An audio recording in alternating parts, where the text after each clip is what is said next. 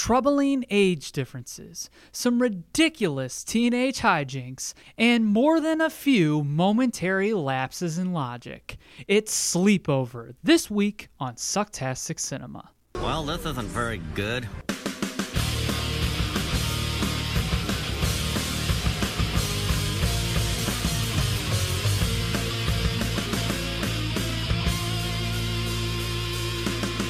It certainly does suck. Welcome back into Sucktastic Cinema, where if these movies try too hard and know what they are, endearment is the name of the game. I'm Steven. I'm Matt. Welcome back in, everybody. Hopefully, you enjoyed last week as much as we did, where we had our friends Chris Haney and Joe Gilbert on the mm-hmm. show to talk about Street Fighter, the movie. Street Fighter. Street Fighter. So it was a good time. Karate fighters. Yes. Hopefully, you all enjoyed it. We have another silly one this week. Um, Yeah. We're, we're back to a movie that we don't dislike. It's not good, but we don't dislike it. There's it. It's not like Wicked Prayer or Bratz, to where I pretty much had nothing good to say. There are Yeah. there are very very small things, Yeah. but still not not good. Yeah, and you'll see we'll, we'll you know per you know RMO you know we'll we'll kind of rip into it a little bit, but it's it's a movie called Sleepover. Uh, but we'll get to it here in just a moment. But before that, Matt, why don't you let everyone know where they can still find us every week? Every week, you can still find us on Instagram at SucktasticPod. You can also find us on Twitter at SucktasticCin. That's C-I-N for cinema. And if you're new to the show, welcome. Because it's Sin for Cinema, our listeners are our sinners. Yes. So if you're new to the show, welcome, sinner. And if you're a returning listener, welcome back, sinner. So, welcome, and wherever appropriate on whatever podcast app, make sure you already know how to find us because you're listening to us right now. So, make sure wherever to, wherever appropriate to uh, rate, review, all those good things that really helps us out. Yes, very much so. Please take some time if you enjoy the show. Uh, let us know, correspond with us because we will always get back to you. But without further ado, it's movie time.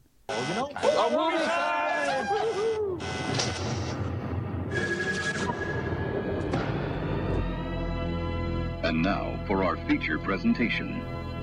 Sleepover. All right. Sleepover, released July 9th, 2004, directed by Joe Nussbaum. I'm, I'm Mr. Mr. Nussbaum. I'm Oh. Mr. Mr. Nussbaum. Yes. the Uh, jerk. yes, as soon as I saw that's the last name of the director, I was like, I'm Mr. Nussbaum.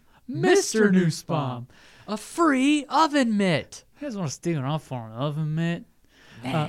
star- go, sorry, go ahead. starring Better Alexa. movie. Yes, starring Alexa Pena Vega, which at this time she was Alexa Vega, or if you watch Spy Kids, she's She Alexa was a Vega. spy kid. Yes, uh, she is the lead character, Julie. Uh, Mika Boorem, Boorem as Hannah. Jane Lynch as Gabby, the mom. We'll just refer to her as mom in this movie. Yep. Uh, Sam Huntington as Ren. Sara Paxton as Stacy. Brie Larson as Liz. Ren. Ren, that's her brother's name. Oh yeah, duh. Yeah. um, Scout Taylor Compton as Farah. Jeff Garlin as Jay, the dad. We'll just refer to him as dad. Yep. Uh, Steve Carell as Sherman. A lot I- of big names. Yeah. Uh, I only refer to him as like Security Steve or Security Yeah, yeah. Guard because I forgot his name.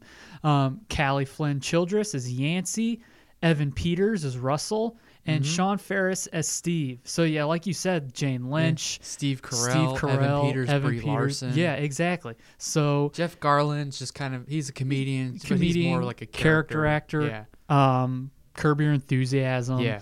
Uh, so people who have done things, they you know, this is just before people really started doing Yeah. things. Yeah, so it's like right on the. I mean, obviously Steve Carell and Jane Lynch, Mm-hmm. Yeah. forty-year-old virgin, would would like jumpstart their Yeah. Mm-hmm. big movie stardom. But like, yeah, Evan Peters and Brie Larson are really young in this, but they Mm-hmm. would become, at least be in the Marvel movies and stuff. Yeah, and if not Forty Year Old Virgin, just a year later, Steve Carell, Yeah.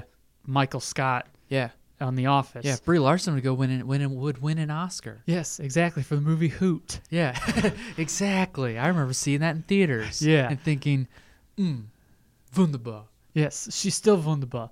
Uh, Box office of ten million one hundred forty-three thousand on a ten million dollar budget, so it still made a profit. All right, whatever. hundred thousand dollars. Sure. Yes, uh, we're still on. We're still on the. T- so it's 2004. We're only a couple years away from VHS being obsolete. Mm-hmm. So there's still a VHS open. Thank goodness. Yes. So on the segment, what's on the VHS? A stinger for MGM.com. Uh, Oh. A trailer for Legally Blonde 2, Red, White, and Blonde. Which the movie poster was displayed in this movie. Was it? Yeah, they're running by a movie theater, and you see Legally Oh. Blonde too. Red, Well- white, and blonde. Did they have the? Actually, I don't think this was.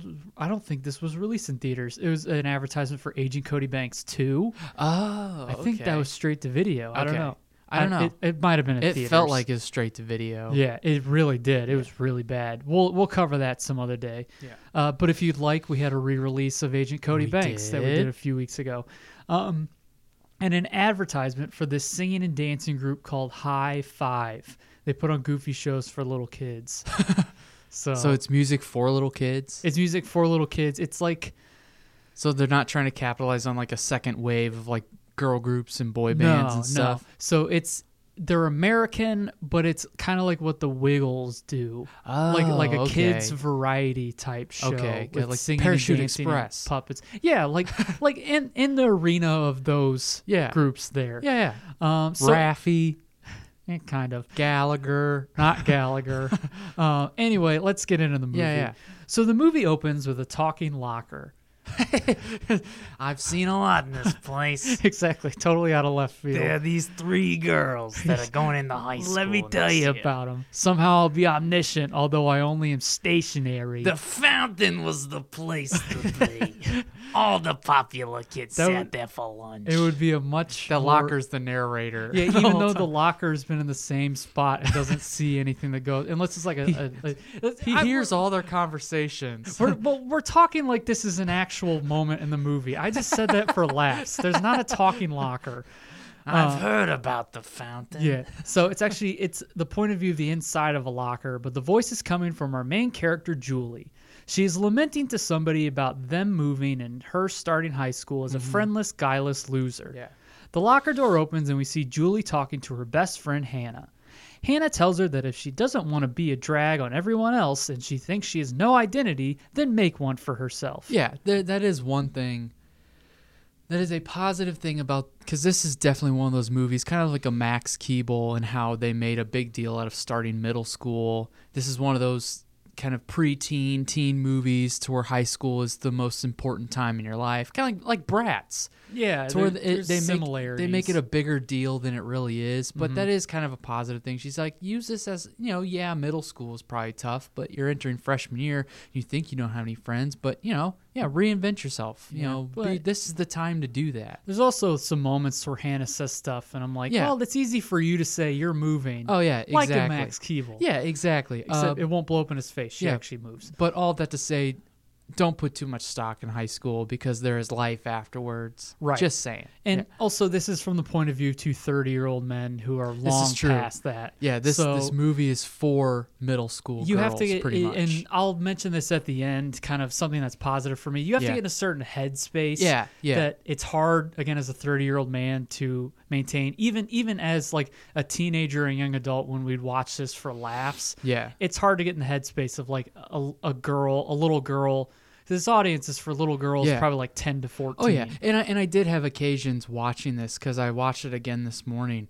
It's where I was like, "This is really stupid for for me." Right. But I was like, "But but imagine being a twelve year old girl Yeah. watching this movie in Yeah. your room on like a Saturday." Yeah, I mean, like the, these these are the friends I want to have. This is the excitement and life I want to have, sort of Yeah. thing.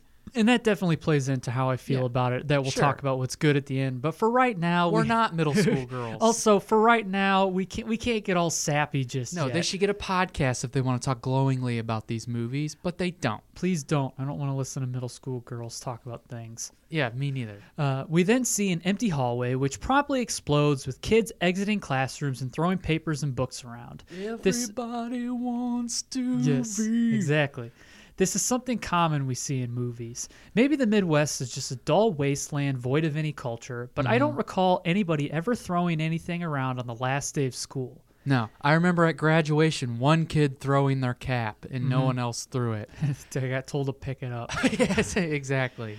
Anyway, the girls are giggling as they walk through the wild hallway. Their nerdy English teacher, Mr. Corrado, stands in the middle of the busy, crowded hallway to talk the ladies' ears off about this summer's reading list. As if it's like you can't follow up on this with us.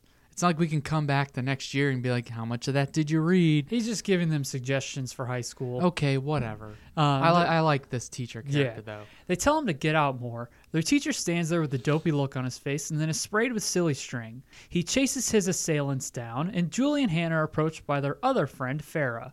She alerts them of a major emergency a competing sleepover being held by Queen Mean Girl Liz, played by Yeah. Brie Larson. Julie surmises that her old pal Stacy will more than likely attend that instead of her little baby sleepover. Yeah. As she sulks, Stacy, Liz, and their posse walk past Julie and her friends, and Brie Larson as Liz makes a crack to a heavier girl standing next to Yeah, Julie's who's group. just about- standing there. Yeah. yeah, she makes a crack to her about her weight. The girl, Yancey, drops her head in shame as the mean girls walk away and cackle. I have a few questions. So they're talking in this movie last day of school like Stacy's not going to be able to make it. Like but what's the timeline between because the coming up uh, Alexa Vegas talking about how her, her and Stacy Stacy used to be good friends. If if in these 2 years of middle school they've grown apart, what makes her think that inviting her there's not enough talking about how well why well why'd you even invite her? She stopped being friends with you at the beginning of eighth grade. It's like well I don't know. I was hoping we could rekindle something. Plot device. Yeah, there. Yeah, exactly. There's no discussion, and then Yancey literally is just standing there. Like we, they are not friends with her. She's it's like, oh, there's Yancey. Like she just happened to walk in on this conversation. they could just be in Yancey's way. She's trying to Could get through be. the hallway. Could be, but Uh, if it's me, I don't care what any. I'm not gonna stand there and be like, what are you guys talking about? Well, s- I'm sure she also was caught in the crossfire when Liz, played by Brie Larson, was like, "Hey, Yancey." Yeah, she's like- hey Yancey, My- I got a question for you. Hey, Yancey. Hey, Yancey. I got a question for you. Uh, so Julie looks to Yancey and asks if she would like to come to her sleepover. Yancey accepts, and then the girls are interrupted by three skater dudes, one a spastic mophead named Russell, or as Julie refers to him as SpongeBob, because topical. So he has a name.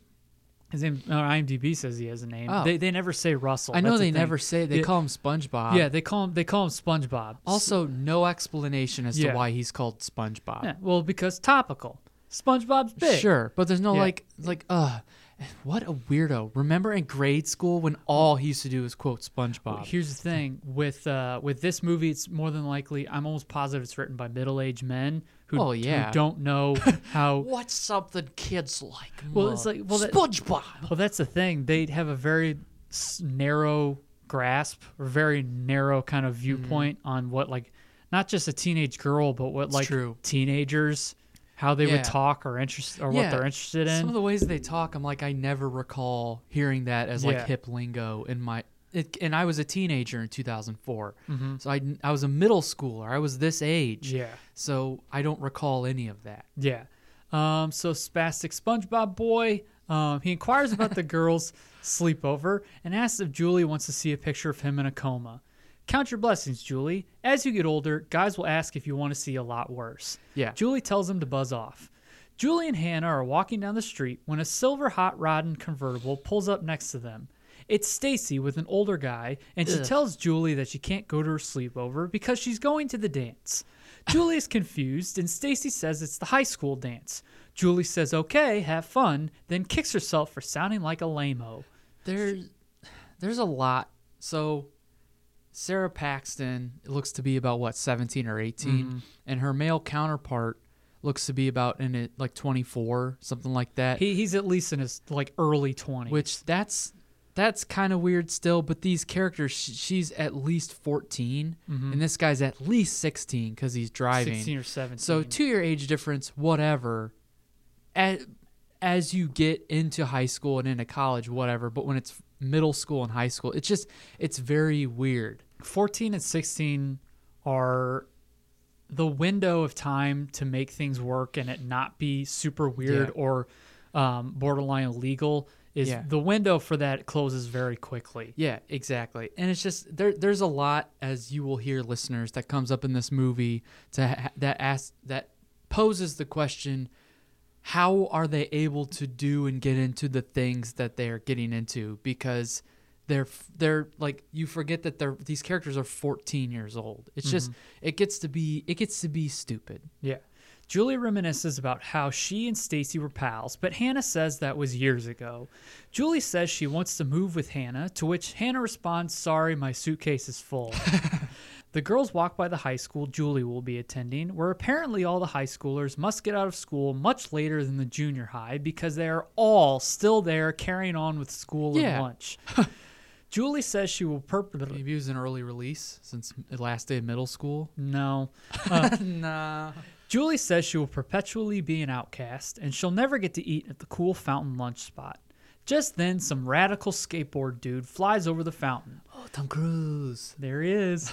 Julie stares slack jawed at the bored man. She drools a puddle as she gets hot over her crush, Steve, the guy on the skateboard. your name's steve Yep. Uh, yep He walks right by her and she whines that he'll never notice her because she is a child and he's a hotshot upperclassman. Yep, checks out. The girls walk into the house and Julie's mom is vacuuming, and once the girls walk in, she starts excitedly yammering on about all the kitty shit she bought for Julie's party. Yeah, I, I, that's the other thing because Steve grows to be infatuated with Julie, the little eighth grader. Right. So it's like, how old is he? It's just it the weird. There's weird age differences in, in mm-hmm. this movie, Yeah. and it just it does not it does not sit well with me. Yeah.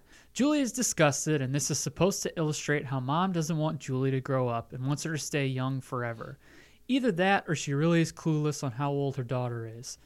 Mom wants Julie to repeat to her what the slumber party rules are, and Julie gives the line, Oh, for the love of carbs, which Yeah. doesn't make sense and sounds like a really forced attempt at being quirky. Yeah, it.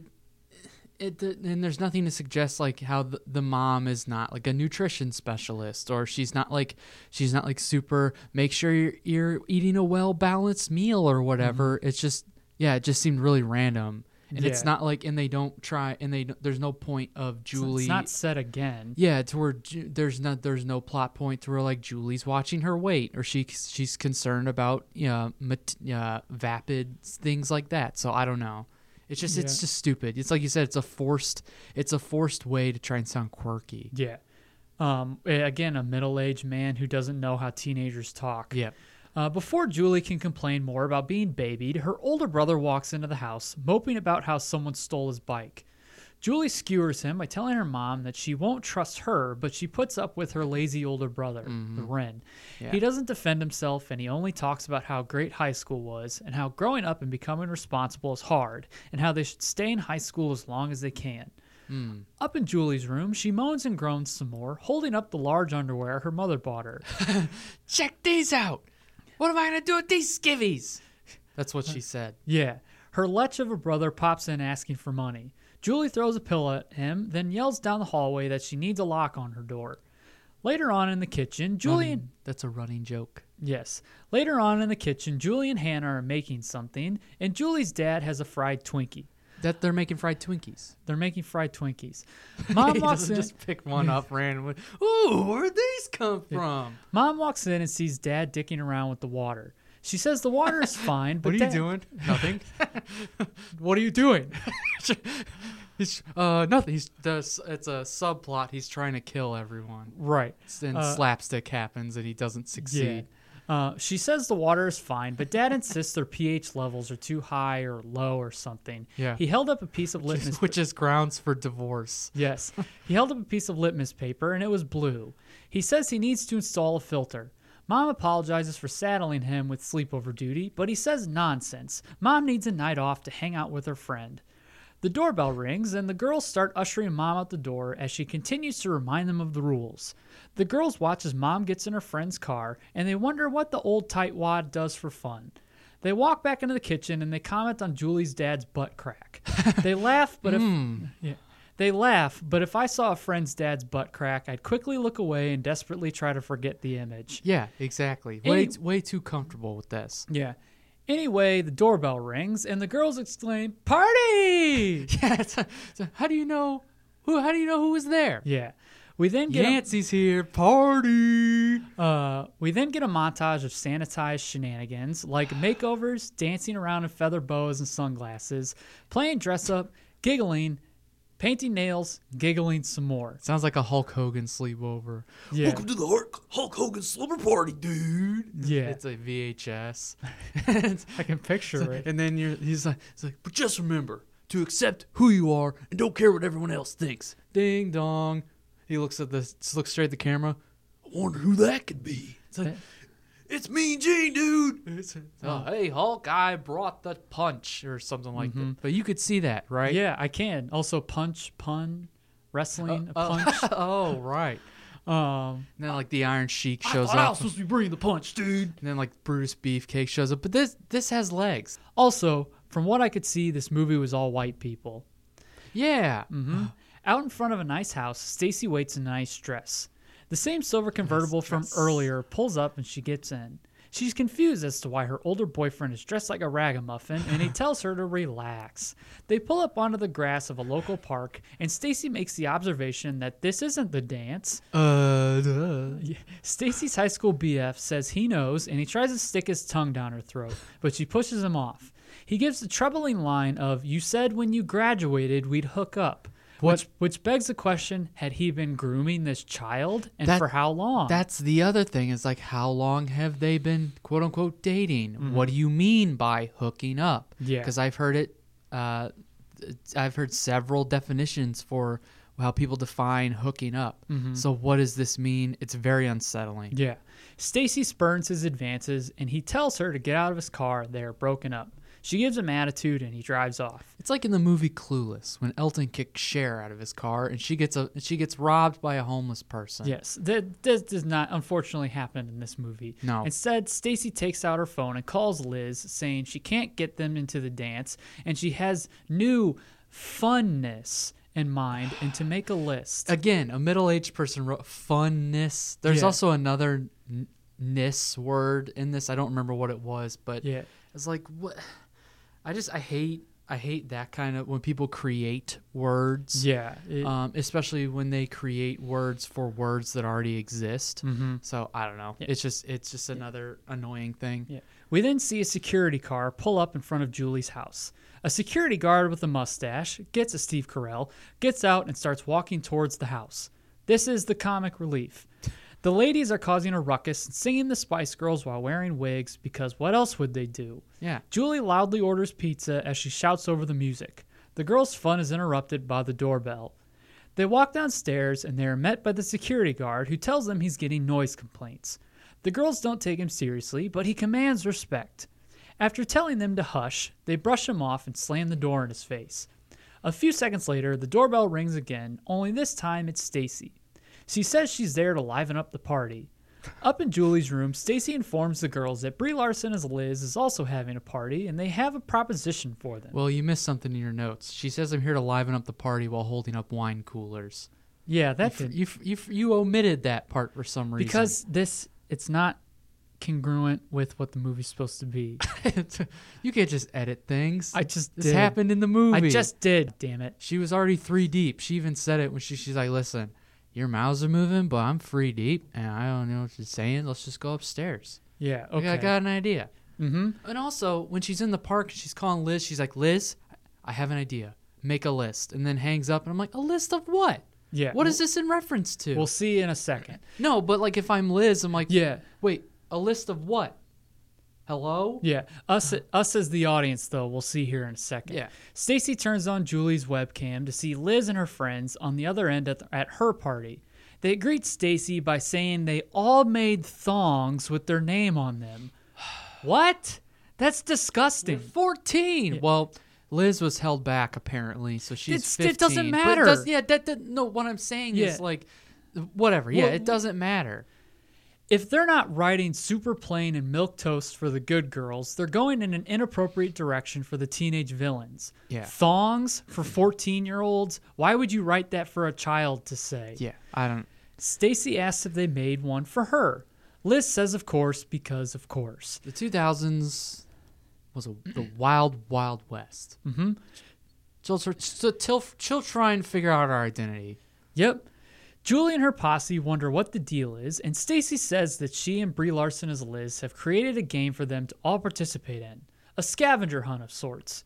Julie's brother Ren busts through the door again, being a bother, asking if mom left, only showing how much of a dumb nuisance he is. He is also supposed to be comic relief. Julie yet again pushes him out and shouts about needing a lock. Liz sends the list of items, and Stacy prints them off for Julie to see. Julie is about to say how they can't leave the house, but Hannah quickly shushes her.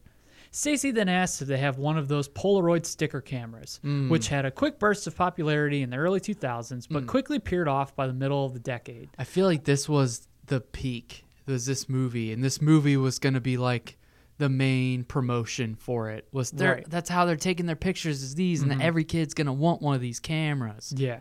Uh, yeah, like you just said, I'm almost positive Polaroid asked for the products to be used and referenced in hopes of it spiking sales again. Hannah sells, of course. Hannah says, Of course they do. Then she looks at the camera, breaking the fourth wall, and says, The Polaroid sticker camera is an essential item for any teenage girl who wants to capture a blurry memory, then stick it to their dresser or mirror.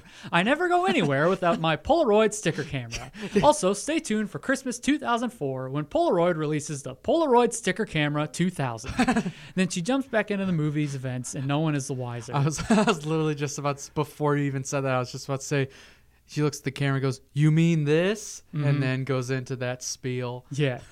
Liz says they put something Liz says they put something special in the list just for Julie. Julie is uncomfortable by this, and Hannah grabs the list and reads it off. The tasks to be completed are as follows. Number one, dress up a window mannequin at Old Navy in your clothes. Okay, that that's already kind of pushing it. Right. Have a guy from datesafe.com buy you a drink at the Cosmo Club. Number three, steal the decal off of a patrol tech car, which is the security guard Yeah. from earlier's place of employment.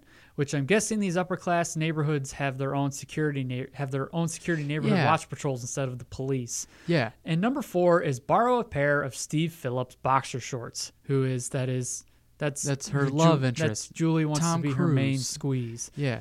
Julie freaks out, and Hannah asks what's in it for them. Stacy says thongs. Gross.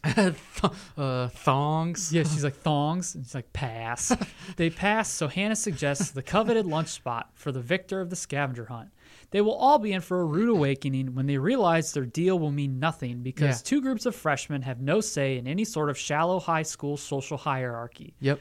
My thoughts the entire time was you don't get to decide that. Yeah. You're you're both groups are probably gonna sit by the dumpster.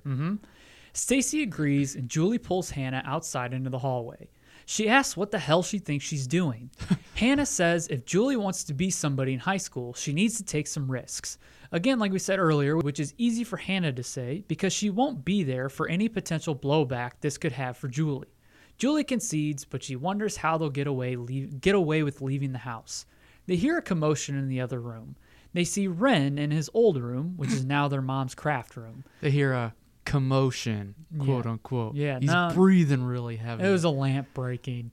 Uh, Well, who knows what caused it? exactly. Uh, he's lamenting about how everything has been moved around, like his bikini girl cardboard cutout, his beer cap collection, his hate mail from cheerleaders, and other things that show what a slimy perv he was in high school. Yeah, exactly. No wonder it was so great. He Yeah. thought he probably thought he was this Don Juan, but really he was just a skeezy pervert. The girls have a proposition for him. Julie offers 50 bucks to him to cover for them so they can go out to complete their scavenger hunt. He agrees because of money. Back in Julie's room, Stacy is making a profile on safedate.com. Yancey says it's neato and everyone looks at her like a square. Which safe date, no pictures, so already a red flag for a dating website that there's no pictures on any of the profiles. Keep going. Sorry. Uh, Stacy starts trying to add to the profile, and Julie suggests the occupation be a tree surgeon. Stacy says, "Not sexy." Swimsuit model it is. Not funny. Yeah. Um, under interest, they have How sexy. Yeah, it's total break from character, and no one addresses it anymore. yeah, but it's the best part of the movie. yeah. Under interests, they have sewing, uh, something else, and Julie suggests eating cheese. Get it? Because saying eating cheese is so random. It's random. and- Aren't I funny and Hello- charming? Hello, hello, fucking hell, dude. So random, dude. Everyone likes to hang out with me, dude. Not. After completing the profile, they instantly get a bite because, as Stacy puts it, the net is so cool. Again, dating the writers Looks of this movie. AOL. It's like looks at the camera. Do you have your AOL free 50 hours of AOL online? You get it in select boxes of Kellogg's cereal. or select boxes of Polaroid sticker cameras. Or go to your local Home Depot or Office Max. When you're buying minutes for your phone, make sure you buy your 50 hours of AOL internet. Internet online, you can find a date sometimes. Some you can find a date. Like this police sanctioned internet dating website. Don't worry, it's safe. Yeah, because Yancey asks what the blue ribbon on the profile means, and Stacy explains it means he's approved by the site. This is a police sanctioned dating site after all. Yeah. Julie wonders how Stacy plans on pulling on. This is the the. This, is like the the this watchdog is- group. This is the infancy of of dating online. So Yeah. a lot of people didn't understand how it worked. It's like, well, uh, we prove it's safe and kosher because the Yeah. police is Yeah. police approved. Here, yeah. Remember those To Catch a Predator shows? The police, kid tested, Sa- police approved. yeah. The the the police sat in those chat rooms pretending to be. Well, they weren't the police. They were uh, uh, perverted justice. Tetrac Core Internet Watchdog. Dell from Perverted Justice sat in on some of the chat. The the chat rooms were Would you like to have a seat? Yeah the the chat rooms were just obscene. Mm-hmm. The things they were saying to people that they thought were thirteen year old girls. I have the chat logs. Uh, anyway, go yeah. ahead. Um, yes. Julie that was wondered, a nice diversion from what we were trying to talk about. Yep, can't run away from it though. Julie wonders how Stacy plans on pulling off being a tall, dark-haired model like she described on the, on the profile. Stacy says she isn't. The shorter Julie is. Julie balks at the idea, but then is pressured into it. Brie Larson as Liz is outside driving a minivan. By herself. Uh, yeah, uh, she calls Stacy and says they're good to go. Stacy bids the others adieu, and Julie asks how they're supposed to proceed without any wheels. Stacy says that's on them, then leaves and meets Liz outside. The girls watch as the other two drive away. Farah asks how Liz can drive. Hannah says she was held back, so she already has her permit. Even if that's the case, you can't Yes. drive on your own with just a learner's permit. Yep, exactly. Also, this means her mom let her take the van out. Right. Unless her mom's like a dirty drunk or goes out all the time It's very and doesn't realize because maybe she's a single mom. or she's always watched by her brother or something. yeah, could be. Whatever. The ladies dress Julie up in her mom's baggy threads. Julie says there ain't no way she even looks halfway convincing enough to fool a poor lonely sap into buying her a drink. Just then, Ren call, Just then, Ren calls from downstairs. He is covertly standing by the kitchen entrance. Uh, he is covertly standing by the kitchen entrance, and needlessly does a front roll because he's a doofus and zany, and he's the funny one. Yeah. He's whispering in code about how Papa Bear is still in the house. Julie says, "Hey, dummy, we're still here. We're still here Don't ca- too. don't call us. We'll call you, but only if it's an emergency." He says, "Roger that," and makes walkie-talkie noises. Julie goes back to her clothing dilemma. Farah steps in and says she's got just the thing. We then get close-ups of her ripping the sleeves and bottom end of the dress. Yeah. As she puts a paisley scarf on Julie, she steps back to reveal Julie wearing a totally different dress. Unfortunately, it's supposed to fool the audience into thinking it's the same dress, instead of it being like a parody, and it's intentionally a wildly different dress. Yeah. So with well, it's the character's name that ripped her sleeves off. Farrah. Farrah, like I don't know. It's probably just a story character thing. I wish there was something that would suggest maybe Farah has some sort of eye for fashion, and that's why it would make sense for her to step and be mm-hmm. like, "Hold on, I got an idea." Maybe at school they're walking through the hallways, like at the beginning, and she's in sort of this like uh, free spirit outfit or whatever, and people are kind of looking at her sideways, and she's like, "I don't care. I have my own sense of fashion. I can't wait for high school to, you know, to come and expose everyone to this." But there's like, I don't know, it just seems random for her to be like, Hold on a second. They need to give her things to do. "Yeah, Because exactly." Julie Yeah. and Hannah are the two main girls, and then Stacy, and then Liz, and then Yeah. Yancey is um, unfortunately really only known by the character trait of being heavy set. Yeah. So they need to give um, they need to give Farah something to do, even though Farah, Hannah, and Julie are, are, the actual ones, friends, and they're the ones who are on the the, the DVD and video cover. Yancey's Oh, nowhere yeah. to be seen. Oh, She's the she's the Winston Zeddemore of uh, the sleepover group. don't don't put that on my man Winston. I know, but I'm just saying Winston played Yeah. a huge role, but he's not on any of the That's promotional true. stuff. Yeah, yeah. Um, oh well, to everything. Uh, Farrah says she she now looks like her mom, only younger, and you guessed it, more fashionable. Yeah. like that Bratz movie. And another thing, and and he- here's another thing. Um, Alexa Vega. If, if this were a an actress who was in her 20s, and you could tell that she was just young enough to play maybe middle school, but you know she's an adult. Mm-hmm. The whole idea of, well, you you look like a tall brunette model, eh, but Alexa Vega looks like a teenager in this mm-hmm. movie. So there's again a lot with the unsettling. There's a lot of unsettling age gap mm-hmm. things, and a lot of kind of frustrating, annoying uh, uh, concessions made for Yeah. these girls. yeah, And you have to and you have to be like, but they're 14. How are they able to get into this club or whatever? Mm-hmm. The suspension of disbelief. Smoke, smoke, smoke, Yeah, smoke. okay. smoke. But again, it's teenage girls who are watching it, so I guess it's it's purposefully uh, exaggerated. But I don't I don't care. Mm-hmm. That's not that's not the mo of Yeah. the show. The girls escape Julie's room by walking atop a tall truss with roses all over it. Everyone makes it off, but Julie's high heels get caught and she falls through. Uh oh. She sees her dad in the kitchen, completely oblivious to his daughter hanging upside down outside. Her friends just gawk at her until Julie snaps at them to help her down. They hurry across the lawn and away from the house, just as we see the three skater boys from earlier ride up to Julie's. They run to the back of the house undetected. Next, we see a garage door open and the girls staring at what their ride is going to be.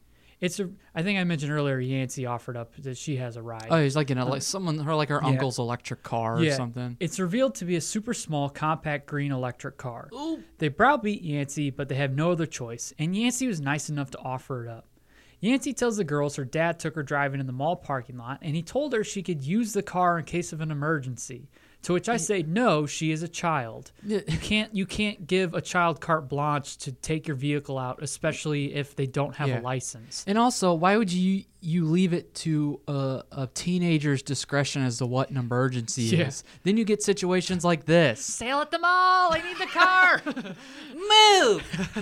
It's an emer- but Dad, it's an emergency. There's a sale on sticker cameras by uh, Pel Polaroid. Palpot? Yeah, uh, that's when Yancey tried to do a promotional thing, and, then they cut her off. They, it's very the- quickly. It hit the cutting room floor. Deleted scene. Uh, the girls get in, and the steering wheel is on the other side of the car for some reason. I'm not familiar with electric cars. Maybe this is common. this was a br- this was like a novelty at the time, like electric Mm-hmm. Yeah. cars. The girls are crammed in and uncomfortable, but they deal with it and set out on their adventure. Back at Julie's house, Ren is eating Play Doh. Just then, we see SpongeBob Russell and his other skate pals breaking into the room through the window. I don't know how, it's the second story. Ren Mart remarks they're in the wrong room. Now in Julie's room, they break in and start rooting through her things. His buddies comment on the lack of anything interesting, and SpongeBob Russell finds a bra.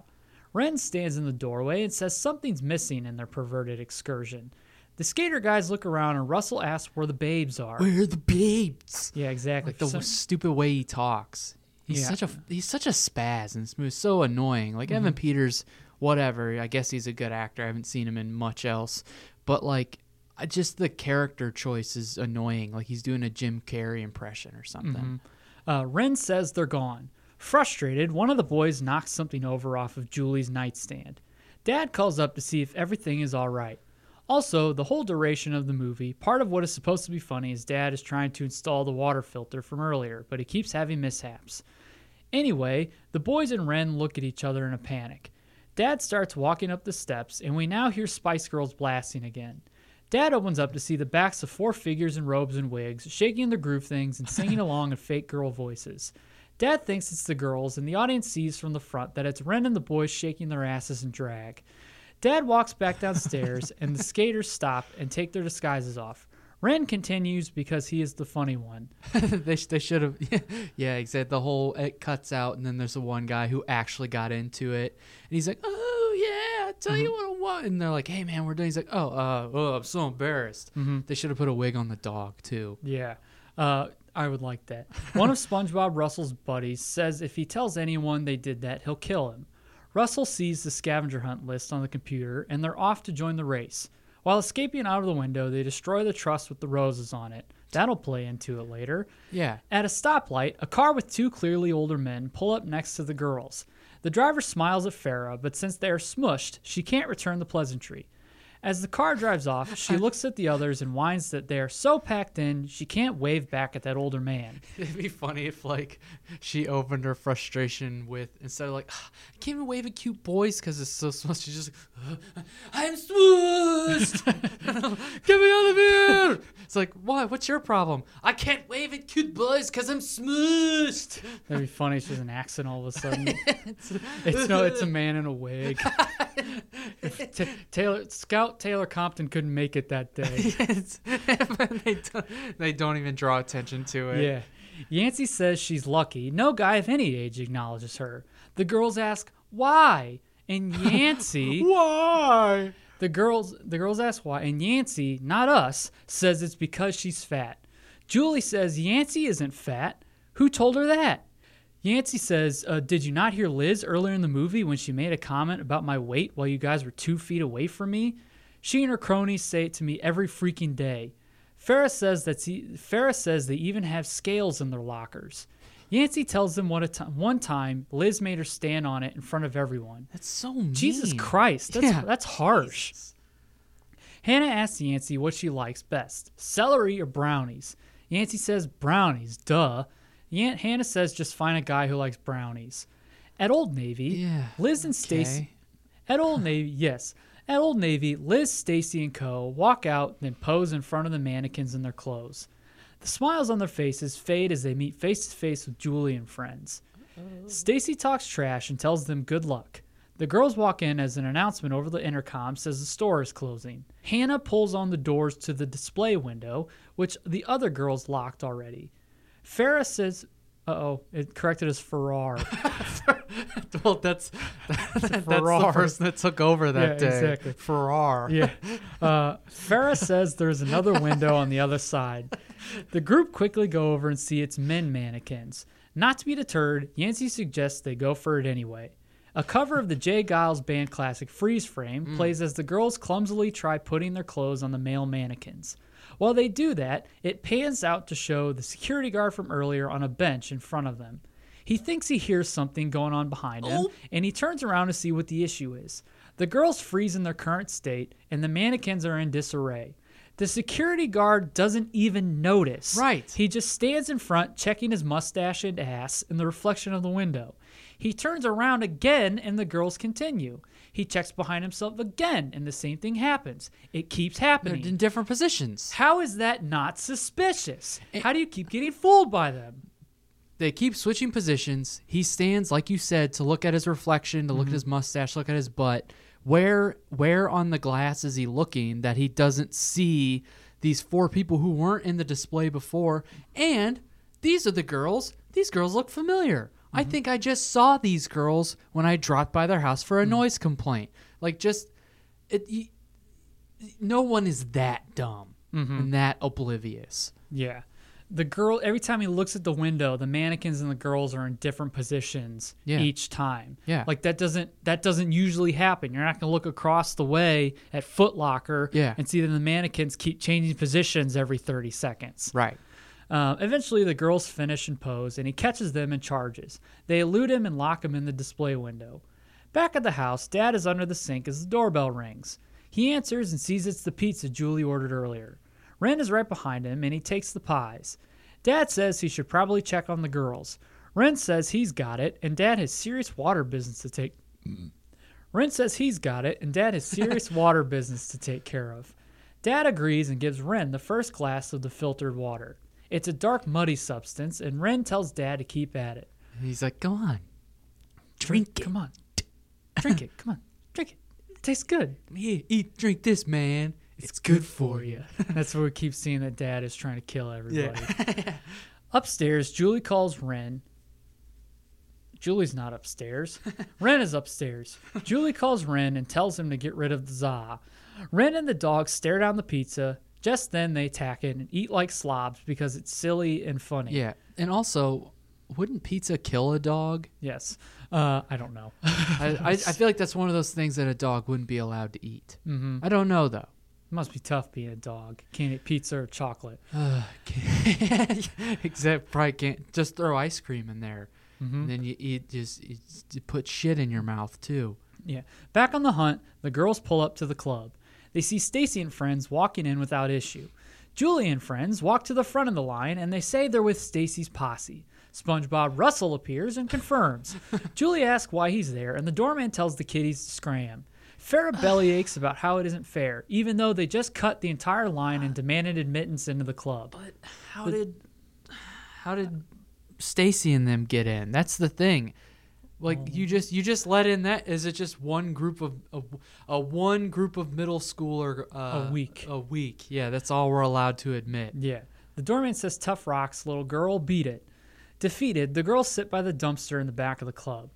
Julie comments that her date is probably buying Stacy a drink right now, even though Stacy doesn't match to the description of the dating site girl she's portraying. exactly As the girls sulk, a speaker company are rolling crates into the club. Hannah has a plan. In the back of the club, a speaker crate is rolled in, and Hannah and Julie tumble out and enter the club dance floor. Hannah has a planner Exactly. that's what she said before it's like oh Hannah has a planner and then cut to them Yeah. And uh, they, they tried to make it t shirts, but it didn't land. she she even said it into the camera again If you would have waited 10 years, Hot Topic would have made it happen. Exactly they scan the perimeter and the dance floor, and they see two adult weirdos buying Stacy a drink. Yep. They continue to look for Julie's date. They both freak out when they see her date is their nerdy English teacher, teacher. Mr. Corrado. back. Oh, snap. Oh it's Laredo holy Laredo it's Corrado Oh, my. Again, another thing Another thing, you should have waited 10 or 11 years. It, it would have been totally random, but people would have bought it. Uh, back at Julie's, Ren and the dog lay in a heap on the floor, surrounded by empty pizza boxes. Ren groans and farts. Ha ha ha ha ha ha. At the club, Mr. Colorado sees them and calls out to June. It's Mr. Ooh, Colorado. Mr. Corrado. It's Mr. Colorado. Uh, sorry. Which is Julie's dating character. He sees and calls out to June, which is Julie's dating Yeah. character. Julie turns her back and puts on sunglasses. She turns around and faces her teacher after he cops to being an ugly loser, but he saves face by saying he's funny. I'm witty. Yeah. He said, I, mean, I may not look like much and I'm ugly, but I'm witty and have personality, which is self self deprecation gets you all the ladies. also, this man is not ugly. No, he isn't. He's not hmm. a bad looking guy. They just put glasses on him and make him like reading yeah. and dress dress uptight, but that's it. Yeah. Julie agrees to walk to the bar with him. Somehow the girl's teacher doesn't recognize Julie when all she did was put on sunglasses. Yep. He tries to have a conversation, but Julie is fumbling her way through fake answers. The Clark Kent effect, if you will. Yes. Mr. Corrado, Corrado, Mr. Karate. uh, Mr. Dr. Karate feels he recognizes Ju- June Lee. June Lee. Oh, because because her name's June, and Julie. I try to be clever here. He Ah, rec- thinks he recognizes June Lee. He asks her what she wants to drink, and Julie says some suspicious BS. Chunky monkey. Uh, she says Junkie Monkey, and he He's not says milkshake. And then she gets a text saying "sex, on, the beach." And she's, like, like, "Are you "What?" Are you crazy? Uh, Are you crazy? Uh, but she orders it, and uh, the bartender brings them both two. Not both of them two. He brings two, one for each of them. The bartender is the most responsible person in Yeah. the movie and asks Julie for ID. Why didn't she, she get? Why didn't anybody? Wouldn't she, wouldn't? You know, you have teenagers in this club who Yeah. probably weren't ID'd I at the door, right? I was gonna say, he, I, I admire him uh, asking for ID, but he's only gone halfway, and the whole way would be, "Where's your? Wait a second, you're okay. So you don't have ID, so you're underage. So why are you here, bouncer?" He would have like they would have been kicked out. Yeah. Instead, he, he said, "Oh, I don't have an ID," so he just hmm and took the drink. It's like Yeah. what? They're Yeah. underage. Yeah, she she says she left it in her limo, and the bartender doesn't believe her and takes the drink away. Mr. Camarati says it's Julie, and it, ooh, Mr. Camarado, Mr. Corrado, Mr. Carnadati. says it's Julie, and he's incensed. He goes on about how this always happens. He's always either stood up or fooled. Julie says she, It's always Julie's- a middle schooler. Julie says she promises her trick was for a noble cause, a lunch spot. She messed with some someone's fragile adult emotions for a petty high school lunch spot. Mm-hmm. He gets it though. He knows the spot. He Yeah. agrees to be a part of it, and Hannah pops up saying she has to get a pic of him and Julie with the ginger ale he bought them. Outside, Yancey is sitting by the dumpster waiting for the other girls. Here, you'll, you, you get, just get used to this. Yeah. sit, Uh, sit by that dumpster. Mm, smells like you too. Uh, she's approached by an adult man, and he asks her if she's waiting on her boyfriend. He says she doesn't have a boyfriend and he needs to shove off. she doesn't say that last part, but he starts Yeah. sweet talking her and she blushes. Yeah. Farrar pops up. Sweets talking because they Mm, talk about brownies and she one of her character traits is she's heavy set And she sweets. eats. So they are sweet talking about sweets. Yeah, that's that's the way that the writers can relate to her. Yeah. Um, Farrar pops up and Farah pops up and asks why Yancey. brownies. Yeah, yeah. Here, here. I think here's what you were referencing earlier. Uh, Farah pops up and asks why Yancey is so glad looking, which is a which is That's- it's a grammatically awkward way of putting something that most certainly has a word that means the same thing. It's like someone who English is not their first language. you are and- so glad looking. It's like someone like Farrar would say. Yeah, exactly. you are very glad looking. Sentence structure is different in dentant in diff in languages. Yes. Uh, and so maybe in English that's how they. You are very glad looking. Yes, it's Farrar. Farrar is Yes. still here. Uh, Yancey says how a grown up just hit on her, but she probably won't see him again, so it's the worst night of her life. Now, when I say grown up, this guy looks to be about. He's still. He looks Yeah. to be about twenty. Yeah, 19 still- at the- at the yeah youngest. Still to a fourteen-year-old. Yeah. that's it's still weird. Yeah. Um, Stacy, Liz, and cronies see Farah and Yancey and tell them Julie and Hannah are hanging out with their teacher. Back inside, they take a picture with Mr. Camarado, uh, Corrado, Mr. Carmadallo. yeah, Mr. Commando. Lou, Lou Laredo. Uh, before they leave, Hannah helps him adjust his appearance. She takes off his glasses, loosens, Perfect. she uh, loosens his tie, and tousles his hair. Now that he's a new man, a woman appears from behind the girls and asks him if he wants to dance. He puts his glasses up to see what she looks like, as if he had any right to be choosy, and happily accepts the random woman's invitation. He thanks Yeah. the girls and walks off. Yeah. It would be funny if he had a slapstick if he had slapstick mishaps because he can't see. Yeah. Just taking someone's glasses off doesn't solve anything. They're not wearing them to make themselves look unappealing. They more than likely actually need them to see. Yeah. The well, and before they take his their glasses off, they're like, "You want some female advice?" It's like, "No, thank you. Not from a middle not school from a little girl. Yeah. Uh, and here, pierce your pierce your ear. Yeah. Here, do it. Here, here's a skateboard. Here, Put- take it. Put these wristbands on. Yeah. Mm, you know what I really want to see? Sweeter. Let me do some to your hair here. Swoop, Make it real swoop this. swoopy. Swoop it. Ooh, you tighten these up. Tighten these jeans. Like that guy from Fall Out Boy. There's not enough chains on your pants. Yeah, put some chain, put some chains on your legs. Uh, this was 2004, so everything we're saying was uh, in vogue at the Exactly. time. Uh, just look at someone like Pete Wentz Yeah. from that And circa you will 2004, and you will see what we're talking about. You will win. the wristbands, swoopy hair, eyeliner. Here, here's a lip ring. Exactly. Here, put some skinny jeans on. Here we go. Put them real tight. Yeah. Uh, Go ahead and go move around. yes. As the girls are, and they become the Munchkin. They become, uh, they become what you think the Munchkins Yeah, were doing start 50 years later. like the lollipop like they sound like uh, they sound gruff and they're smokers and yeah. um, Put As- the Game Boy down. yeah, exactly. Another shirt. Yeah. Uh, as the girls are leaving, Julie sees her mom dancing on top of a table like a freak on a leash. Something takes a Feeling like a freak on a leash. Oh, Ju- Oh, knock, that song sucks. Julie is shocked by how her mom. Jo- Julie, oh, hi. Julie is shocked by her mom's wild side and can't fathom her being anything but a tight ass taskmaster to her and her brother. Hannah says, whoever it is, they gotta get going because she's walking towards them. As the girls book it, Julie drops the scarf. She's wearing a scarf. Yeah. Uh, mom, Paisley scarf. Yes.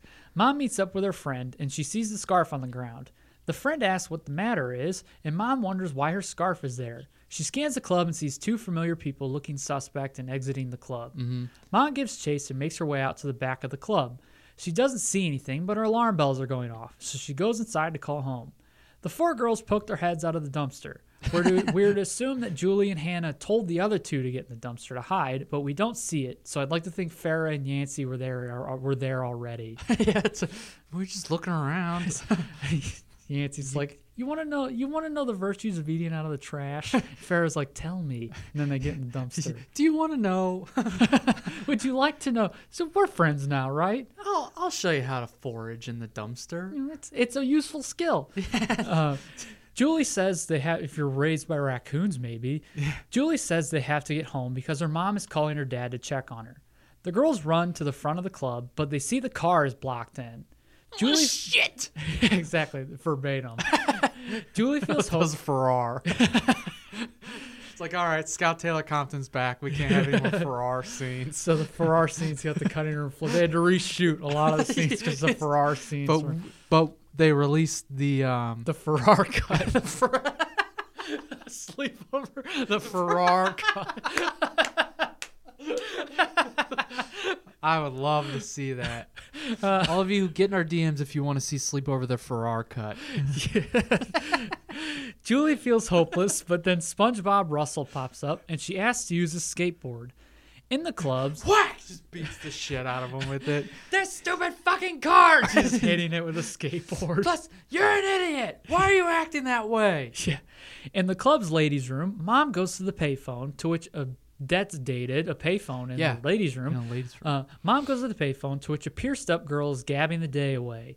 Julie's man in a wig skate double shreds some gnar around town as he she rushes to get home. It goes back and forth between the double skating and for fo- and more focus shots on Alexa Vega balancing on a moving board. The double even jumps over a dog. in the bathroom, in the bathroom, He's in the bedroom. Mom waits for the chatty Kathy to finish.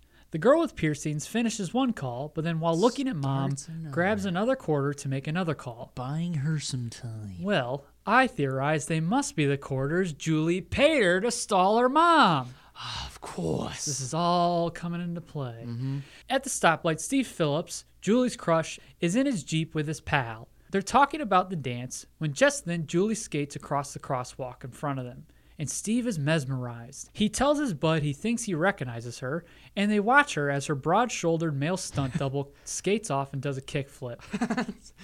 no, no time to show off, Julie. You have to get Yeah, home. that's the other thing. She takes that time to to show off. It'd be funny if he's still talking to his buddy, and then like all of a sudden the person's like doing ollies and, Yeah. and more kick flips and Yeah. like and and shred and um grinding on It's, rails. li- it's like if Frank Drebin was pursuing someone on a skateboard but in a Naked Gun movie, and he and he like and he started like doing like you said grinding rails. and you just and- hear him go ho Yeah. ho ho. He's like ho ho ho. And he's like doing handstands like "Mwah, And he's, like, and he's like he has a suit and tie on, but he has elbow pads and knee pads And on a helmet, And a yeah. helmet. Mm-hmm. Uh, back at the club, mom finally gets to the phone and calls home. At home, dad turns on the faucet and it causes one of the knobs to rocket up and put a hole in the ceiling. Jeez. Water starts flowing and the phone starts ringing. He tries to turn off the faucet before answering. This gives Julie more time. Dad picks up the phone and mom asks how everything is. Dad says fine, girls haven't made a peep, minus the several times they've blasted Spice Girls. yeah. Dad keeps talking as he walks outside to retrieve the ladder to fix the ceiling. Julie gets home, sees SpongeBob and friends destroyed the rose truss under her bedroom window. With no way of getting into her room, she sees Dad make. She sees Dad with the ladder. Um, uh, she sees Dad getting the ladder out of the shed. They narrowly miss each other, and Mom asks if she can talk to Julie. Before Dad can say anything else, he sees Ren turning on the sink. Water shoots up like a geyser, and Dad drops the ladder, and Julie grabs it. Dad and Ren start frantically yelling at each other, and, and Mom wonders what the issue is. What the hell, sis? What the, what, what's I wish, I wish it was. Like, it's called mold. It's called mold. I, I wish it were just like them not saying anything, just incoherently being like, um, and mom's like, "What's going on over there?" Uh, Julie climbs up the ladder, but her dress gets stuck. Dad is walking the phone upstairs and yelling for her. Tension builds as Julie continues to struggle with her snagged dress. Dad gets to her room, and just when it looks like Julie's done for, she opens the door in a robe, and Dad says the phone is for her. She takes it and shuts the door in his face. Mom is checking on her, and essentially Julie gives her attitude about treating her like a baby. Mom sees it. Mom sees it's a losing battle and tells her to continue to be safe. She'll be home soon. Julie falls back on her bed exhausted for almost from almost getting caught. Ren comes in and falls next to Julie, exhausted for covering for, exhausted by covering for her. He says he needs to go back to college to get some rest. Uh, uh, Julie asks him to cover a little longer, and he says he will, and she should go out and be a teenager. In front, now they're in front of Steve's house. The car comes to a slow stop. Yancey says, "Uh oh," and Julie asks, "What? Uh oh." Yancey says her car is out of juice, but it's quick charging, so they just need to find an outlet to plug it in. So wouldn't wouldn't those have those electric cars have like specific charging stations? Yeah. You can't just find a random outlet because outlets have different power requirements. Here's the thing: this is the infancy of the electric car, true. at least Like, you the could just plug it pop- in. Yeah, so there, there's again limited understanding of it. and there's convenient. There's a street lamp, and you there's like a little compartment you flip, and there's an outlet in there. I'm sure there's some auxiliary power too that you can use Yeah. in case of an emergency. Probably. Well, again, how do we de- Yeah. how does Yancey deem an emergency? Uh oh. There's a there's a Oh, sale at yeah. Old Navy. Uh, meanwhile, Liz and Stacy are out by Steve's car, and they're going through his gym bag. They toss a few things out, but then grab his boxers. Uh, they see, they see, they see Julie and others are there. So Liz calls security to report the girls for suspicious activity. You activity. gonna keep that? Julie is second guessing her stunt, but then is told they're here because of her, so she needs to get her butt up there and do it. Julie sneaks up to the house and climbs up to the window. She gets in and finds herself in a rec room. She caresses Steve's skateboard and takes a big whiff of his shoes. Steve's buddy walks in and Julie hides in an open spot. However, per the script, the friend doesn't see her, so she slinks away while his back is turned. Right. She finds herself in a hallway, faced with an on with an incoming Steve. His head is down, looking at a yearbook, so this gives her time to stow away somewhere. In the rec room, Steve's buddy shoots pool, and Steve goes on about the skateboard girl. He finds her in the yearbook and says he thought he recognized her. They went to elementary school together. This is where we hear her last name's Corky. Corky. Corky. Um, he re- we love you. we want you to live. Waiting for Guffman. Waiting for Guffman. Brilliant movie. I love that movie. He reads the clubs and accomplishments part accompanying her yearbook photo. He comments how she turned out nice. This all seems creepy. She turned out nice. He's like, she turned out nice. He reads her hobbies, which include skateboarding and hot dogs, whatever a hot dog hobby entails. not eating hot dogs. Yeah. Just hot dogs. Yeah. He's smitten. It's like just trying. It's like when Charlie's coming up with a dating profile. And it's always sunny. Uh, people's knees. People's needs magnets. yeah, exactly. Uh, What Little green ghouls, Billy ghouls? Well, what about magnets? Just magnets. Just magnets. Yeah, exactly. Uh, hot hot dogs. yeah, he's smitten. Uh, his buddy says there are plenty of girls his age, maybe even older, who are waiting for him at the dance. He looks like a young Tom Cruise. That's Yeah. why I kept mentioning it. He's 22, by the way. Yeah, the this is a good-looking dude. Yeah. yeah. Um, also, he's 22, playing a high schooler, hitting, Right. you know, kissing and hitting on, hugging and kissing her and her sisters. uh, a a girl who Alexa Vega's probably like 16 or 17. Yeah. but still, but he's hung up on a 14 year old. Blurring some lines. Yeah. here.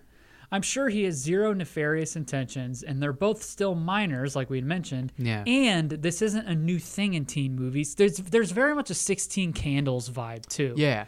Um, yeah. Yeah. Um, however, from an adult perspective, like we said, it still seems weird. Anyway, Julie is hiding in his shower. Steve's bud says they got to get ready for the dance, which ends at midnight. There's a late dance. Does everyone dissolve after that? I guess so. No, it's just a curfew. Yes. All the while outside, Farah finds an outlet on a street lamp. Yancey takes the plug out, starts walking it towards the lamp. But uh oh, it's too short. short. Womp womp. Too short, just like Yancey's arms. Sorry, Yancey. Um, we also get more blaring Spice Girls as Dad fixes the hole in the ceiling. You've been This is- listening to the same song. Yeah, they, they well they paid so much for wannabe, they're gonna Yeah, use It's it. true. He hears clomping and clacking of high heels upstairs. He uses his tool to t- he uses the tool he's using to tap the ceiling, telling the girls to pipe down, but he puts another hole in it. Upstairs, Ren and the dog are dancing around in high heels. Ren tells the dog heels ain't half bad. Back inside, How did he fit in those heels? convenience. Yeah, I guess. Back inside Steve's house, he enters his bathroom. He turns on a shower, and Julie starts getting soaked.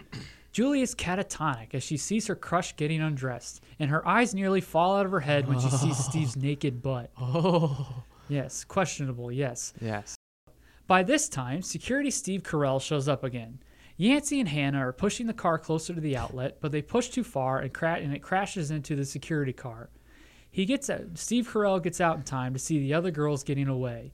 Inside, Steve, the other Steve, um, the other white Steve, Steve is about to hop in the shower, but is distracted by the incident outside.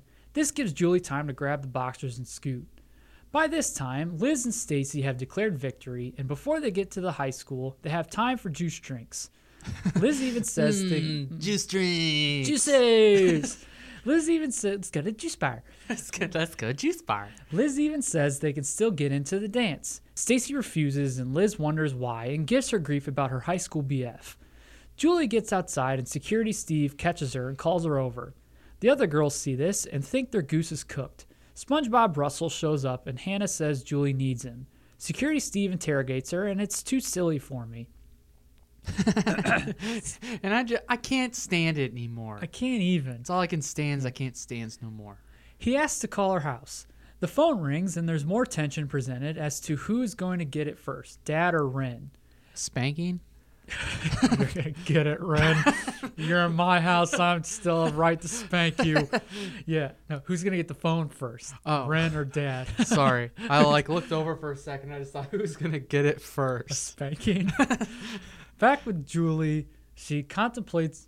Julie. Julie, Back with Julie, she contemplates her fate as Steve starts talking contemplate your fate Oh, sounds so- like a band from this time. Yes. Uh, Julie contemplates her fate as security Steve starts talking to somebody on the other end. All the while, Russell skates out of the car to mess with the mess with something.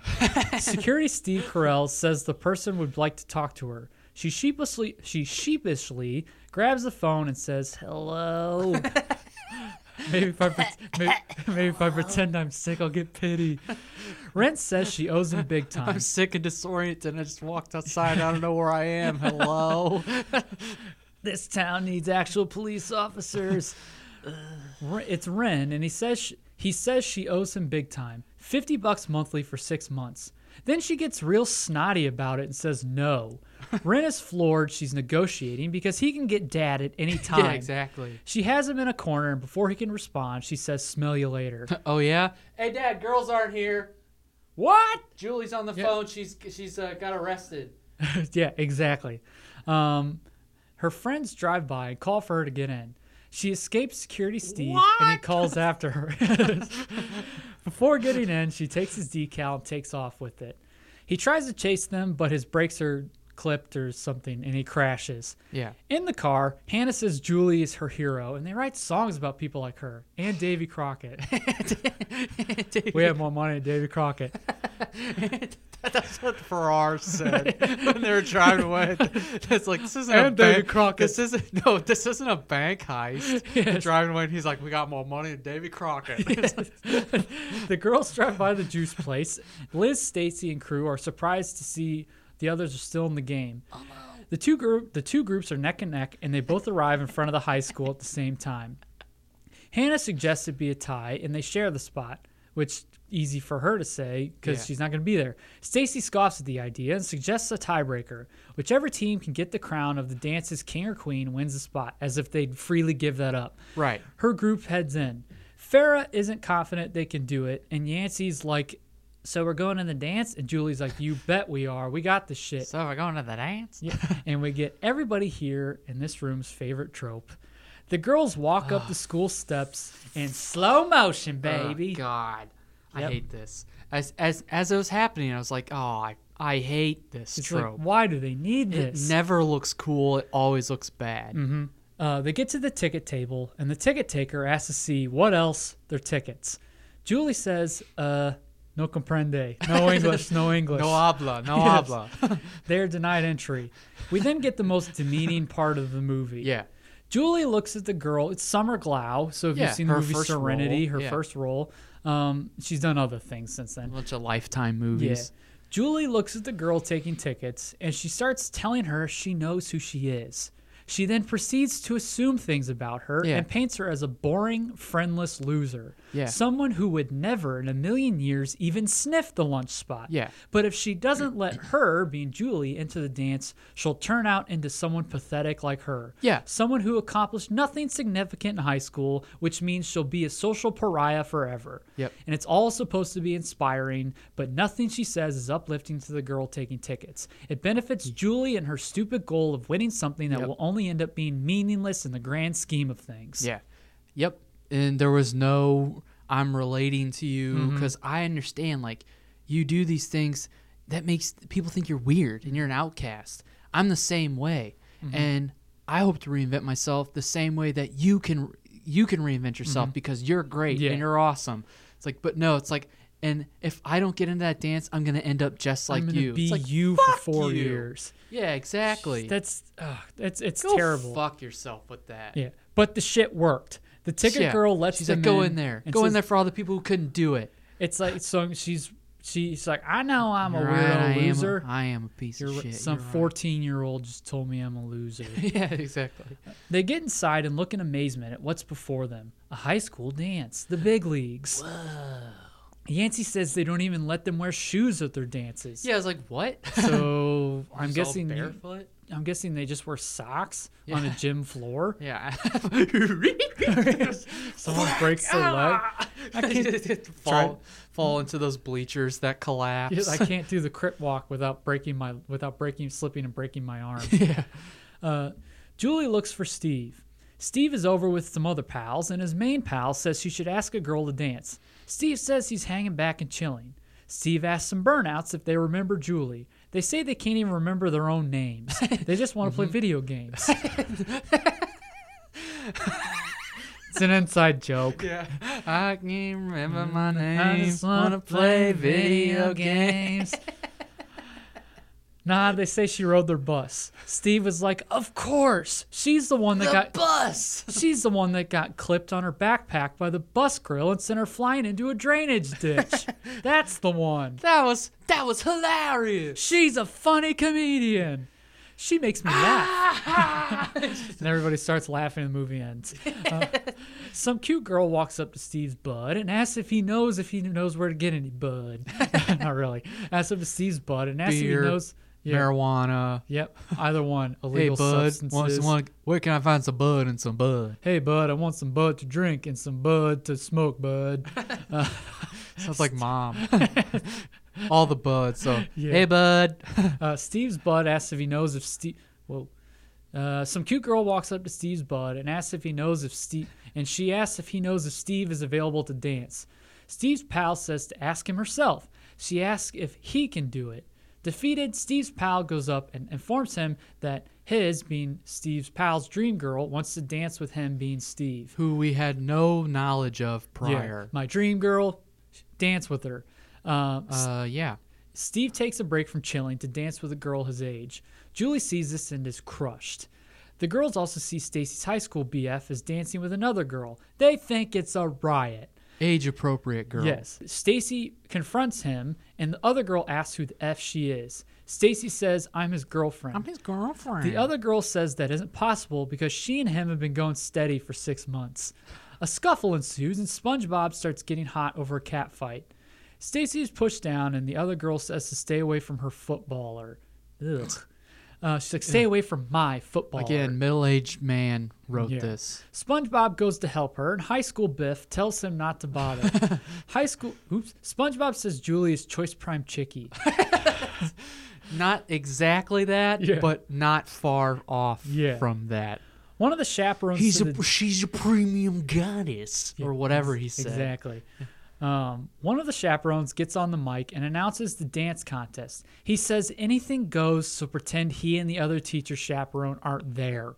Gross. Also, they're not saying there are people here that don't go to this school. They're not enrolled yet because today was the last day of school.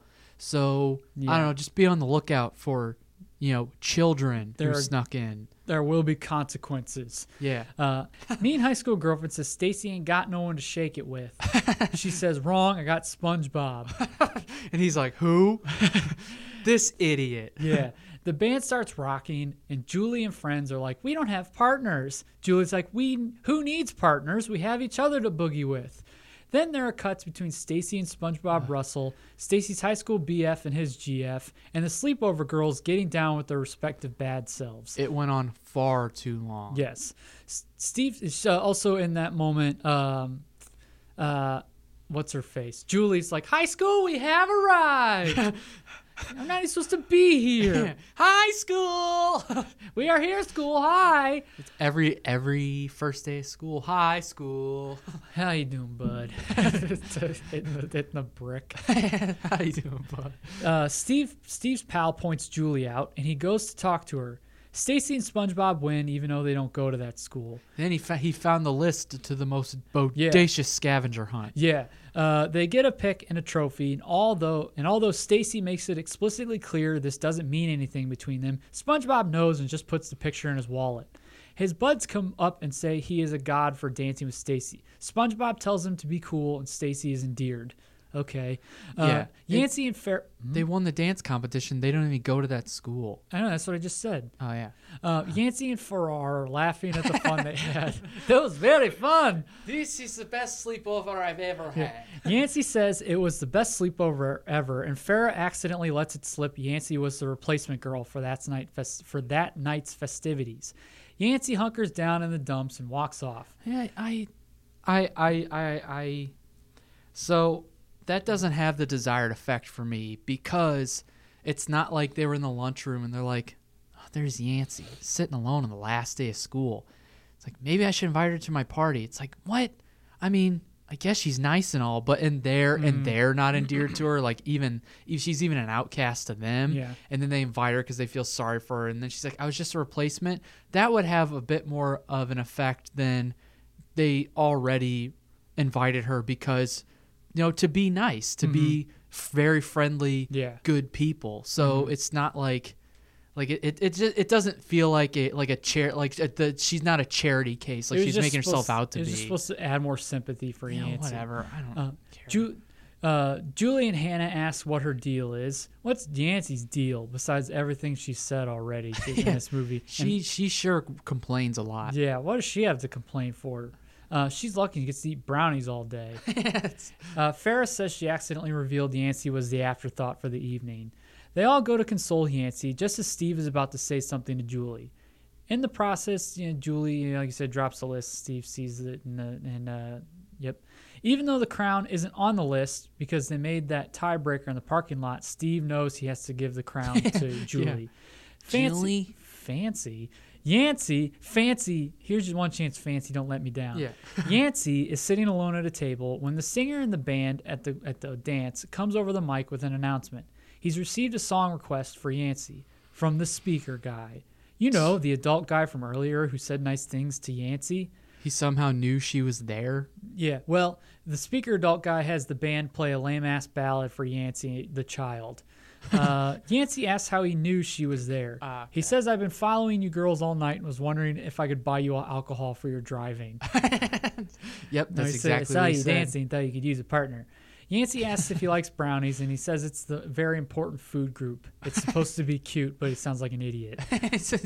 You both sound very It just fat. doesn't that just warm your fart? Doesn't that just warm your fart like brownies in the oven? Um, Julie and the other girls look on, and Julie says, "Someone for everyone, not for me." You're Don't- 14. Don't worry, Julie. Yancy will be dropped like a bad habit when the speaker guy finally asks her her age. Yeah. Hannah says at least they can still win the scavenger hunt. Just, During just pray it doesn't get as far as it did in Animal House yeah, or Babysitter's Club. 13. Mm-hmm. 13. There's always next summer. Yeah, when she's 14, Yeah, still underage. Still gonna be underage. Yeah, sorry, Luca. We'll do Babysitter's Club another day. Yeah, maybe. Yes, yes. Uh, during the crown ceremony, Steve and another person are named King and Queen. The girls get all giddy, but Liz tells them she knows the Queen and she most definitely will give her the crown. That is if she knows you're there, Liz. Mm-hmm. King and Queen have to pick their dance partners for a slow dance. Steve gets on Steve gets on the mic and asks if Julie is in the audience. Julie is gobsmacked. her friends Julie, Ju- who's Julie? her friends are like, "Wake up, dingus! Steve's calling your name." She floats over to him and they dance to another lame ballad. Steve informs Julie he found their scavenger hunt list and he gives her the crown. Julie's crew jump for joy and tell Stacy and pals to enjoy the dumpsters.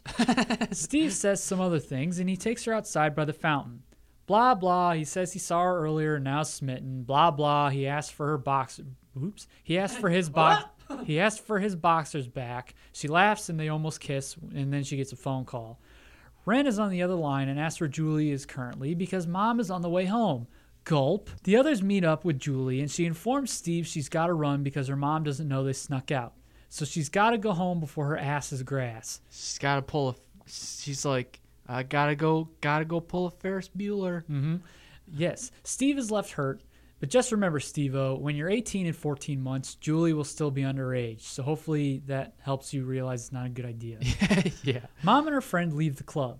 The girls are walking to the car, and Julie and Julie laments Steve will wake up the next day and realize he almost locked lips with, ugh, a freshman. Ugh, kill me. Mom and friend are driving home. The only other responsible person in this movie is mom's friend who cranks Wang Chung. yeah. While racing home, Julie's crown flies out the window. Security Steve Carell is on a bike and sees them and he yells at them. He runs over the crown and flips ass over elbows. Thank God he was wearing a helmet. The lesson to be learned from this entire movie is always, Always wear, wear a helmet. helmet. He tries to steal a car but is snubbed. He then calls his mom. That's that's it for him. That's it. Yeah. When the girls get home, they need to find a way to get to Julie's room. They scale Julie's tree fort, and Julie throws a rope to Ren, who's waiting in the room. Julie attempts to shimmy across the rope, but the fort starts coming down. Yeah. How? The girls, I know it's not a very structurally, it's the, the structural integrity of that fort is questionable. Yes. The girls are yelling and screaming as Julie on the rope, lo- as Julie, Julie, Julie. it's not that, it's in terror. Sorry, Julie. Julie, Julie. And they, then they start getting louder. It's like, Shh, sorry, sorry, yeah, yeah. So anyway, Yeah. um, so uh, screaming, Julie on the rope gets closer and closer to the ground. The tree house sits itself on the roof, and the girls walk into Julie's room. Conveniently sets itself on the roof. Bye, Julie. so walking to the window. Julie, That's the, that's the only time they're quiet. yeah. Bye, Julie. Julie on the ground and mom pulling up. The two evade each other. She dips in as mom goes into the house. Mom steps into the kitchen to have a glass of the new water and Juki. and Julie Juki. Julie smiles at her parents being warm and fuzzy with one another. No time to stand there though because mom and dad are on their way up. Julie slips in the room and tells slips into the room and tells the girls to get under their sleeping bags and pretend to be asleep. Mom and, mom and dad take a peek and all the girl mom and dad take a peek in and all the girls are conked out. After mom and dad close the door, Hannah says they did it. Julie says she's still a geeky loser. the next morning, dad tells the girls pancakes are downstairs. It's not like a clown group. Terry, Terry pancakes and his happy and his merry Happy bun- bunch. And his, and his merry men are downstairs. His happy stacks. Pancakes the clown is here. It's my pancakes and my happy stacks. Yeah. Um, in the kitchen, Dad comments how the fort came down and brought the roast The crust Butter with Boys. It. Pancakes the clown of the Butter Boys. Pancakes the clown and the uh, and the breakfast band. Uh, Dad doesn't wonder how the fort came down. He just is fine with it. He just says it came down. Ren tells him he's on his own with cleanup, and he's because he's going back to college. yeah. Look, right that, this that second. day yeah. isn't going to take months to clean up. Yeah. Well, and you have to enroll Yeah. too. Uh, well, Are you back- still back to enrolled and you college. just took the semester and you're like, oh, it's gonna take a semester off. Do they know you're gone? And also, aren't your parents paying for college? Because Lord knows this kid didn't get a scholarship. Mom figures out Julie's ruse and she caves like the Buffalo Bills in the Super Bowl. Julie admits they left the house, breaking her mom's most crucial rule, and says it was for an important adolescent cause. Mom is understanding and Yeah. turns it into a learning experience on how Julie's growing up.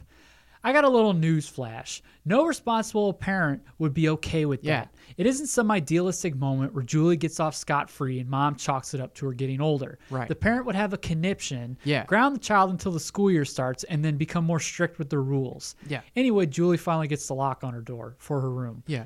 The girls have B fast and toast to being the unstoppable freshman. A horn honks outside, which is Farrah's mom and also Yancey's ride. Hannah says her mom's on the way. Julie walks her outside, and the two have a touching moment. Which it's actually a kind of it's actually kind of a sad moment if you've been in that situation. Yeah, well, your friend is going away. Mm-hmm. But also, I was like, is she moving away tomorrow? Like, aren't there other times during the But summer it's- you can it's- hang it's- out? They're, she's moving to Vancouver, so I can I can imagine they probably have to start like it's probably going to take all summer for them to It's get true. acclimated Yeah, um, and move to another country. sure. Hannah's mom pulls up and Julie waves goodbye. Julie starts walking back inside and hears a skateboard, thinking it's Steve. Alas, it's a little boy. Julie walks into her room and sees a crown poking out of the clubhouse. She goes to investigate and a hand grabs the crown as she touches it too. Steve comes from around the corner and says this is hers. The two kiss, and Julie gives another narration saying how she keeps Hannah in the loop on the goings ons at school, and the movie ends with Stacy and her pals having trash spilled on them. That's sleepover. Yes. Uh, we got to wrap up here real quick, but like we do every episode, Matt, what's good about this movie? Uh, the time in which it was made was 2003, 2004, right around we were 12 and 13. Mm-hmm. So we were we were in middle school as well. Um, it has a lot of look, uh, aesthetic, technology, fashion from that Mm-hmm. Yeah. time, uh, which is just very nostalgic because Yeah. we you know those were formative years. So Great affection for the 2000s. yeah, and any I just love Steve Carell.